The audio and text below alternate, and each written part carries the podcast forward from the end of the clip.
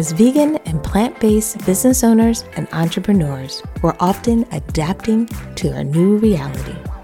This new podcast series from Vegan Mainstream is an opportunity to help you when it's time to pivot.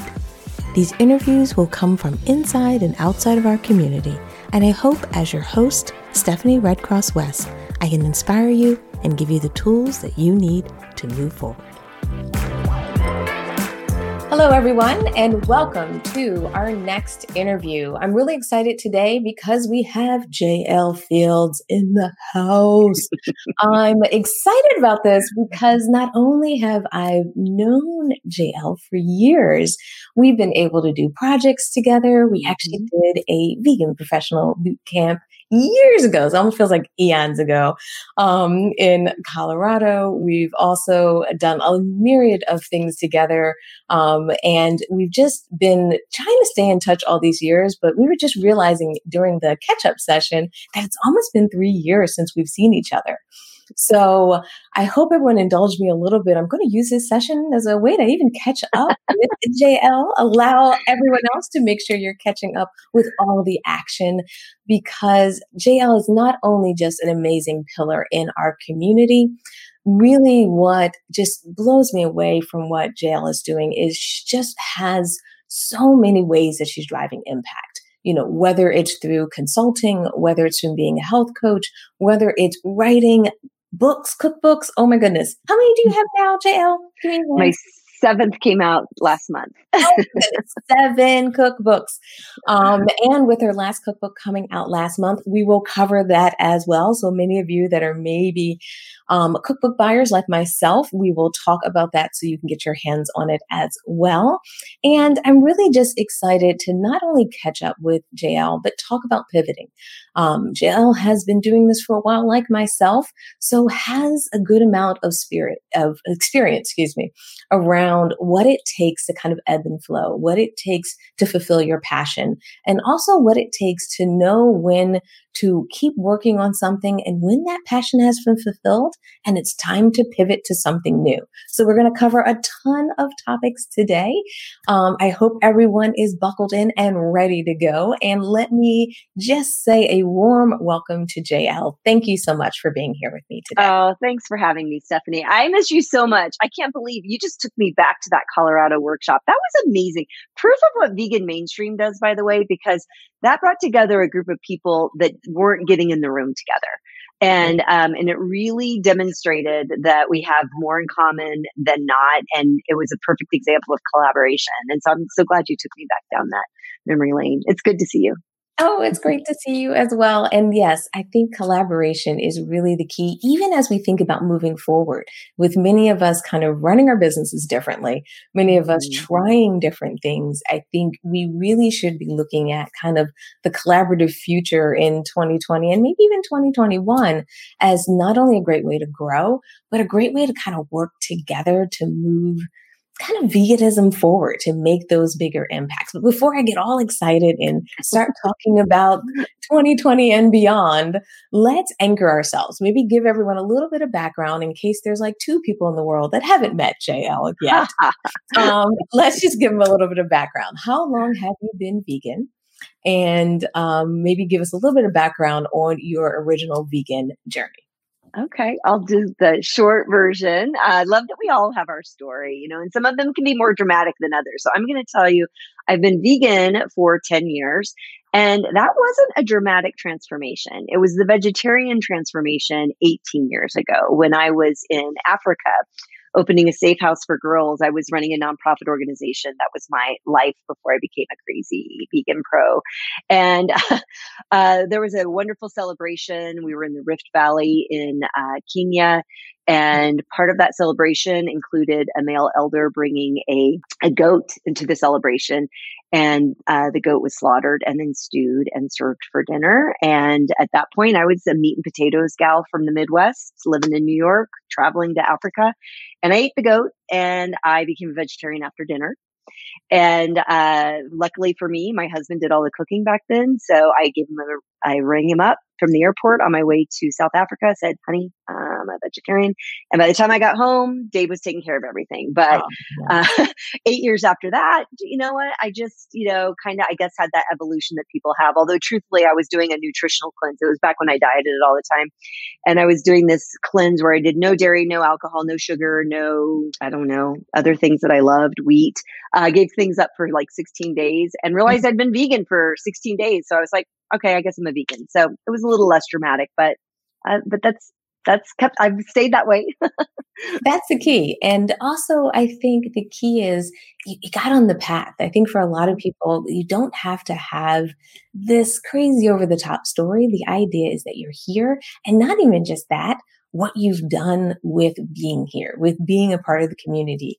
Um, and I think the the dramatics and the excitement is also around just the great work you do. So let's give everyone a little bit of background. Let's just break it down a little bit of where you kind of have your let's say irons in the fire just give them a little bit of breakdown on the type of work you do and maybe what an average week or day in jl's life is like okay so um, so for perspective, you know, I, I did for when I when I became a vegan, I was working in my what I call my other life, you know, that I'd been doing for years and years, which is I have a master's degree in college student personnel administration.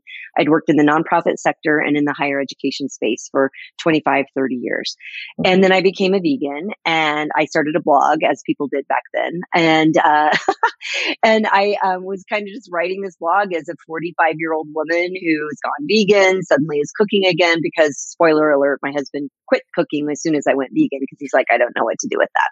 So um, this is all significant because it is what led up to what my business became and how it's evolved over the years, which was essentially I was far more into the veganism than I was um, with the work that I was doing on a day to day basis. At, at, my last position in my old life, I was a senior fundraiser at the college level.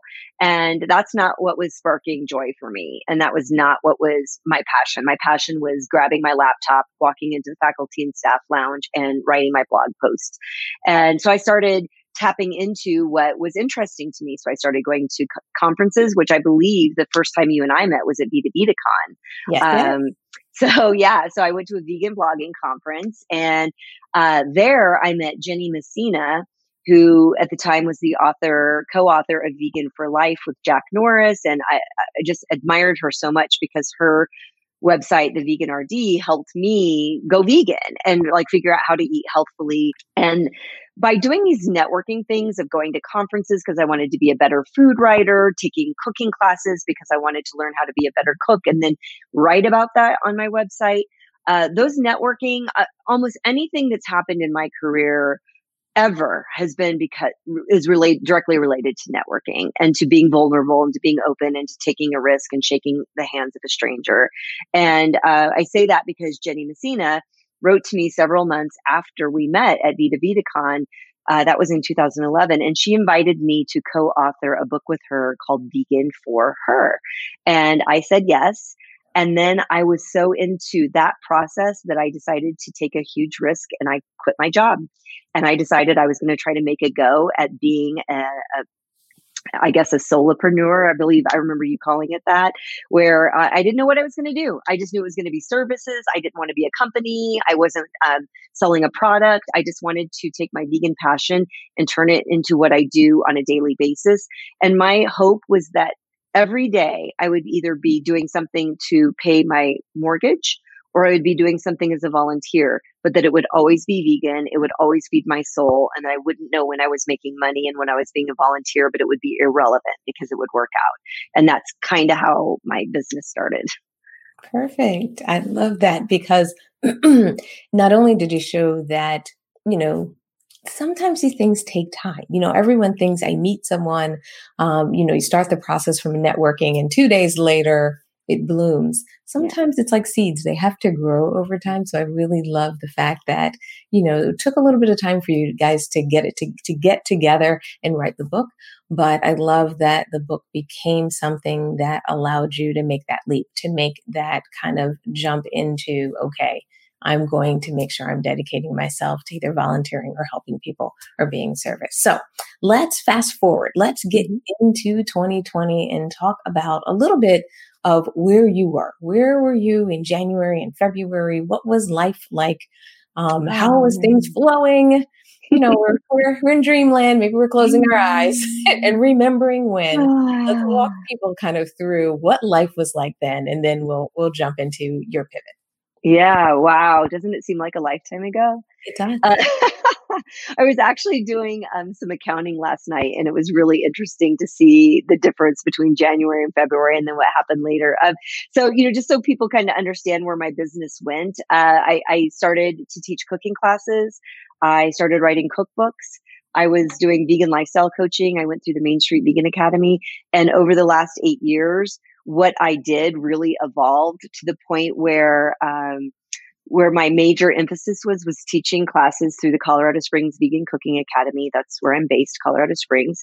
I have been on the faculty at the University of New Mexico in the culinary program. I teach chefs how to te- cook vegan, and uh, and I consult with brands like Shark Ninja. Um, I help them uh, test out their new uh, Ninja Foodis. So that was kind of like the bread and butter of my work. Write cookbooks, teach people how to cook, do private coaching, and do chef consulting. So mm-hmm. all those things were happening until January. and so January and February, I was doing my thing. I was finishing up one cookbook, Vegan Baking, um, which recently came out. I um, had done two huge fundamentals of vegan cooking classes. I do them every January, had to repeat it in February because it was so popular. So, six hour hands on cooking class where people just learned the basics of vegan cooking. And then in February, things started looking weird. I was teaching classes and I started watching the news because I knew that with my food, and the work that I was doing, I was going to be impacted by uh, any closures. And then our governor made an announcement in March that our classes, or that you know, that we were closing down as a state. Um, mm-hmm. And so I obviously my all of my connections are in the food and beverage industry in Colorado Springs professionally. Saw what they were doing, so I was like, well, my cooking academy is closing. So um, I was just busily writing cookbooks and teaching classes, and then uh, the classes stopped yes. momentarily. Mm-hmm. Yeah. So when classes stopped, first off, before we talk about your pivot, how did it feel? Because I think for a lot of people, we we forget that as entrepreneurs, yes, we can push forward. Yes, we can show that resilience, but sometimes we have those mental states, those places that we have to go to. And for at least for me, and you can tell me if you feel differently, sometimes you got to feel that loss. Sometimes you mm-hmm. have to grieve those changes in your business so that you can move on. I don't know. Did you have that experience? Did you kind of feel like, oh, now that life is changing, how do I deal with how I feel about it, not just what do I do about it? Yeah, absolutely. Yes, I did feel those things. And I have to say, when you give yourself the space to feel feel those things, it actually could be the thing. And for me was the thing that helped me go forward in a totally different way. And and I'll tell you, so in February, I got really sick one Friday night. Like I was at a party and all of a sudden I, I, I still think like, did I have like, was there a 36 hour COVID? I don't know. Got really sick, left a party, uh-huh. felt horrible. Um, went to bed with chills. There's, there's, a, there's going to be a point to this, I promise. With chills, you know, fever, all the things. My business model for my cooking academy has been that I teach two classes a month. One is free and mm-hmm. one is fee based. And that was so that I could feed my volunteer activist soul and then I could feed my professional soul. Mm-hmm. The relevance of this is that that Saturday morning, I had 75 people signed up for my monthly free class. Yes. And when I woke up in the morning, I realized I literally couldn't teach it. Mm-hmm. I have mm-hmm. never canceled a class in my life. So I'm like headache, I'm in pain, and I'm like writing a note so my husband can go put it on the door. I'm trying to send emails to anybody who registered in advance. I'm putting notices on Meetup. I'm putting notices on Facebook. And I was crushed because yeah. not only did I feel horrible, I was sick. Mm-hmm. I was crushed because that is what feeds my soul. Getting up in front of 75 people, most of whom aren't vegan, to help them go home and cook in a different way that could could save and change the world for animals. Crushed. Yeah. And I'm so glad I had that experience because I felt that loss that day. And mm-hmm. then three weeks later, our state closed down. Yeah. And I had to stop what I was doing. And there was something about that, like I already knew what that felt like, that I was able to to move into that. Um, and in that moment of oh my gosh, I can't teach my classes anymore. I, I, I felt the sadness and I immediately thought that can't be true. There's got to be a way. Yeah. Yeah. And I think that's so important. I think we we try to avoid sometimes the pain. We try to avoid the the bad, you know, if I could put that in quotes. Mm-hmm. And I think sometimes we forget that that's a part of the process that allows us to be stronger when we're hit with that next adversity, when we're hit with that next disappointment or challenge. So I'm really glad that you shared that story. So if anybody's watching and even now you're still struggling, even with some states opening, states closing, things are going back and forth for mm-hmm. many people in their states um, that you kind of move through that emotion, allow yourself to feel it, but also know that this prepares you for that next moment. It makes you stronger and really makes you kind of hit that resilience um, stage that I think is just amazing for all all entrepreneurs to be able to to achieve. So as we talk about pivoting, let's mm. talk about what you did. I mean, for many of us, we were probably on your email list, so we might be familiar with just the wonderful gift you gave to the world during the time that we were all shut down and shut in. So maybe give everyone a little bit of insight on what you did kind of as your immediate reaction and then what you did as you moved forward and maybe moved out of that immediate reaction to something that was a little more sustainable. So I uh, did something very impulsively which is, you know, I, I, talked about how I just felt like I'm losing what feeds my soul, being around other people and getting them excited about vegan cooking and, and vegan living. And so our governor made an announcement, I believe it was on a Friday, that the state was going to shut down uh, on that Monday. Uh, vegan pantry basics. So if we're all stuck at home, we're cooking out of our freezer or our pantry. And I threw up a Zoom link, said the class is free and it was on a Sunday at one o'clock my time, mountain time. And Stephanie, 300 people tried to come to my class. But I didn't know anything about Zoom and did not realize that I was paying for like the cheap version. So I only could handle 100 people. Mm-hmm. So 200 people couldn't get into my class. 100 people were there. And it was so much fun. I had no idea what I was doing. I don't have a fancy camera. I don't have fancy lighting. I do not have a fancy kitchen.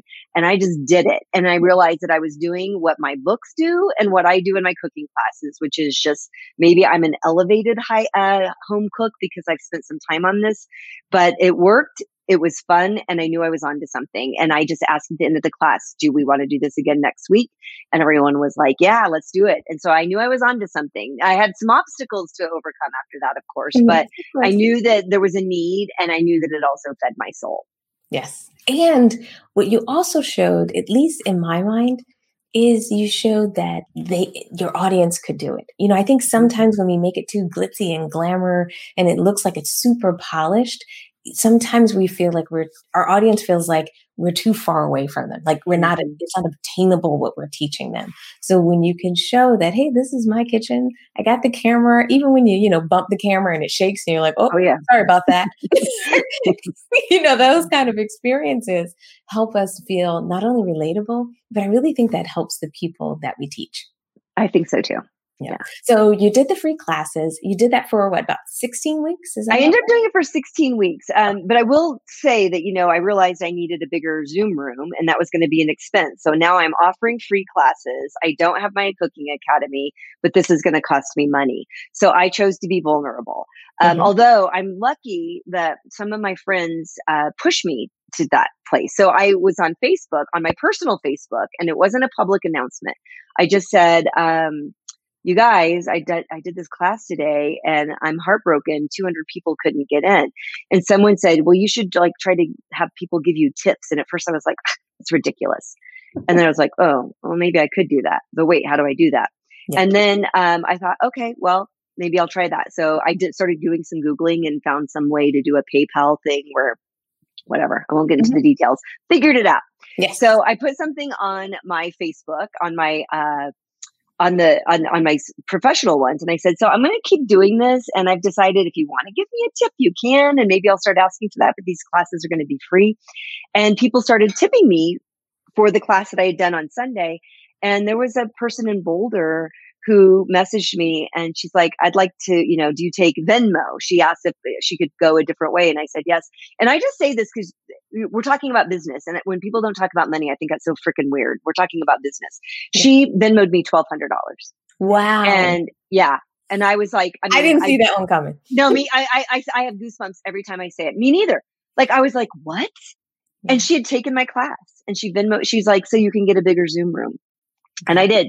Wonderful. And um and so then every Sunday I kept doing I, I said I'm gonna keep doing these until we're all like, you know, like we're all locked in. So let's just yeah. keep doing this for a while. So every Sunday at one o'clock mountain time, I did a free class and um I recorded it all but one. I forgot to do one. And um, so then I would have the videos after, and mm-hmm. then I would a- ask for tips, and people gave me enough tips to like get, make it worth my while and also make it so that people could uh, take the class for free. And, and so I ended up doing 16 pandemic cooking classes is what I called them. I love that because to your point, when we're talking about business, we have to pay attention to the financials. Yes, we want to give things away. Yes, we want to support our community, but we still have to be able to afford these things. We all were in totally different situations. Like you said, your cooking classes, you weren't able to do that. Revenue was gone. Right. So being well, then what people forget, Stephanie, is like the cooking class because it's a mess, right? It's a hot mess in my kitchen, and I think that's why people keep showing up. It looks like they were in class for an hour, sometimes two hours because I'm chatty, mm-hmm. but I was in my kitchen for three hours before it started. Yeah. Um, and two days before that, I was working on the recipes and I was getting stuff from the grocery store delivered because I wasn't going to grocery stores. And then I was in my kitchen for an hour and a half afterwards cleaning. And so I was spending a day to yes. do a one hour or two hour class when it comes yes. down to it. And so it felt like my, my time was valued, which I really appreciated. And then the other thing is I still pay for the rent for my cooking academy like my, none of my expenses as an entrepreneur stopped. I mm-hmm. still. I had more money to pay for Zoom. I'm still paying for Canva. I'm still paying for Adobe. I'm still paying my monthly website fee. I'm paying for my web guy. And so I think that's what people forget too. Like, oh, well, you're not doing your cooking classes. So you also don't have expenses. No, the only expenses I didn't have was paying my assistant or buying the ingredients for my cooking classes. And so, yeah, it was like, I think we forget that um, when businesses close, that doesn't mean that the the financial side of things just stopped and we're just sitting around eating bonbons and you know hanging out. Absolutely. We still have to figure out how to make as they say make ends meet. Yeah. so once you moved from the pandemic classes at the end of those 16 weeks where did you go next and how did you find your way to that? This i love this because it didn't happen quite that in that linear fashion. I feel like something started to reveal itself during the online classes. One was that there was a core group of people who kept coming every Sunday. And they were my people. Like like we would talk to one another, you know, like in the chat with Zoom, mm-hmm. whatever. But um so I would ask questions like I'd be like, okay, you guys, do we want to have a class 4th of July weekend or and I would just like think out loud and I was like, or can I have a weekend off? Because I'd realized I like hadn't had a weekend off since March. And they were like, take the weekend off. We're fine. So it's like, it was like we as a team decided that we wouldn't have a class 4th of July weekend. And that was just like so heartening to me. And then um, when we resumed, I said, you guys, I've been thinking about this. So before with my cooking classes in Colorado Springs, people on my social media pl- uh, platforms would leave messages like, I saw your announcement for your next class. I'm so jealous. I wish I could go. I live in Maine why don't you do online classes? And I would say, I don't have the capability. I don't have the kitchen for it. I don't have the equipment for it. I was never going to do online cooking classes. And then suddenly I was doing online cooking classes every and week. over a hundred people were coming every Sunday. Yeah. So I was like, okay. So then I said to folks, I said, you guys, so I've been thinking, uh, people are getting out, you know, states are opening up. And I can't keep doing this every Sunday, but I do want to keep doing cooking classes. So I've been toying around with this idea of like, what if people needed a free class? It could be free. But if you wanted to pay, you could. I said, I don't even know how to do that yet. I'll try to figure it out. But would you be interested? Yes, yes, yes. In the Zoom chat. Yes, yes. 100% yes. So it was like, it was a decision. It was a community decision that we were going to continue this. And so then I did announce after um, my 16th class was a book party for my vegan baking book. And I was actually in Illinois, did it for my sister's kitchen. And mm-hmm. that was the last of the free classes that were still are still available on youtube. And then we transitioned into what i call my sliding scale classes. And so now twice a month i'm doing cooking classes. And i you know did a little research found a plugin for my website and i can do a sliding scale class. And so i make a suggested fee of $10 but you can pay whatever you want. And some people pay zero, some people pay 150, some people and most people pay 10 or pay five or pay 15. Mm-hmm. And it's working. I, um, I've done this, uh, twice. I have two more scheduled and I'm going to keep doing it. So suddenly I'm doing what I've been doing before. Many of my costs have gone down because, you know, I'm sad that I can't pay my assistant anymore. I can't have her in my house. Um, but, uh, but my ingredient cost has gone down. Uh, my time is still being, you know, compensated and I'm able to teach free classes in, in my volunteer role. Mm-hmm. And people from all over, not just the US, but Canada and Italy and Israel, because uh, I had to change on my website so people from outside of the US could pay for my classes. For classes. And so it worked, you know, so that's yeah. what I'm doing. And I'm doing it for um, the short and midterm for sure. I, I have no intention of teaching in person cooking classes in 2020. We have way too much this unknown. I have family members who are immune co- compromised. And so I'm doing what feeds my vision, my mission, and my soul. And I'm reaching more people as a result. Yeah. And it's, it's amazing how this has been a tough time. This has been hard, but also there are glimmers and sparks and opportunities that have been revealing themselves. Mm-hmm. And I just love hearing your story, and especially if others are listening, is that I don't want people to miss that just because they're, it's, I'm not, I don't want to, you know, misquote the difficulty, but I don't want people to turn themselves off from the possibilities and from the options that might reveal themselves to you mm-hmm. if you're being a little courageous, if you're not willing to ask you know, and like you said, ask your community, ask people that show up. Would you be willing? Are you interested in this? And sometimes we can discover so many different things, not only in our business, but things that just help the world in a better way. Absolutely. And you can still be sensitive to what's happening. I mean, people have lost their job. It's a horrible time right now. There are mm-hmm. people at home because they're very, very sick or they're home because they're so immune compromised, they would get sick if they left their home. There are yeah. people who aren't working. And so there is a way. And that's why I feel really good with this, which is like, if you do, like, don't feel bad, put zero when you register. It's fine. That's why I'm doing it. And there are other people who can and are paying for it. And that's why we're a community. And so you can think about all of those things. And that's not it. And there's a, so there's a way to be sensitive to the times of the world and put your business thinking cap on as a way to to do the best you can with what we have right now. Absolutely. I just love how you said that. Man, we have been chit chatting and talking. I just looked at the time, um, having too much fun together.